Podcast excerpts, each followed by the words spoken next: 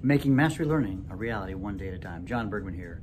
And this week, I want to talk about something that is a bit of a touchy subject. That is a subject of what do you do? I'm going to read my notes here. Uh, yeah.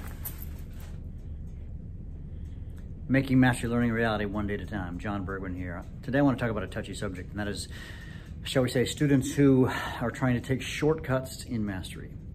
What I'm discovering is that some of my students, for lack of a better thing, they're, they are copying their friends' work and showing it as their own.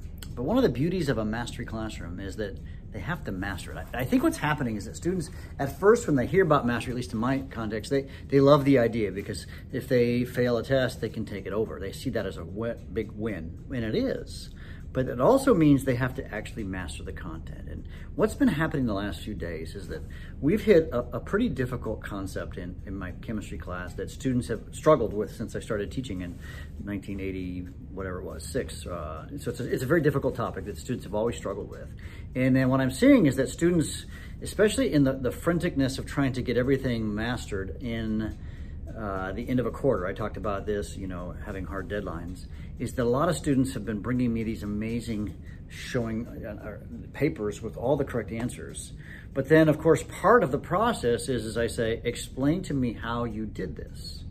Because I'm seeing something also that, that, that I can sort of qu- quickly pick up on is that when they're doing these types of uh, problems, there's sort of an expectation that I will see uh, like some scratch work that kind of helps them get to the right answer. But they've got these perfectly clean papers and they're the right answers. And so, of course, I say, such and such, tell me, uh, how did you solve this problem? And clearly they have no idea. So they, and I'll just say, hey, did you get some help? And they'll say, well, yeah. One girl yesterday, she said, well, I just kind of Googled it, Mr. Bergmann. I said, but you have to know why this is the way it is because you have to be able to do this problem independently of yourself. And it's important to understand this because this is kind of getting the heart and soul of chemistry.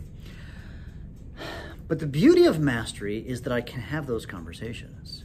Because you know, before I did mastery, I would collect these papers and I would grade them and I would give these kids perfect scores. And I would think they understood it, but the reality is they don't. And so the, the, the beauty of this system is that I'm allowing them or I'm forcing them, maybe that's the better answer. I'm forcing them to actually master it. And if they can't explain it, then they can't do it. Uh, kind of an interesting or sort of a funny anecdote is one student who came to me at the end of the last quarter, which was last week, by the way, and attempting to try and get a whole bunch of things sort of passed. And then I started asking him questions, and he clearly just didn't understand any of it and uh, he happens to be one, on one of our, our uh, athletic teams and the, the captain of the athletic team who is in a different class of mine was sitting in the room uh, he was a younger student a sophomore and the, senior was the the captain of the team. And I turned to the captain, who's a great kid and one of the students that I admire here at the school, and I said, "Dude, what are you gonna, you know, what's up with your your player here?" And he said, "Oh my, we're gonna have a conversation."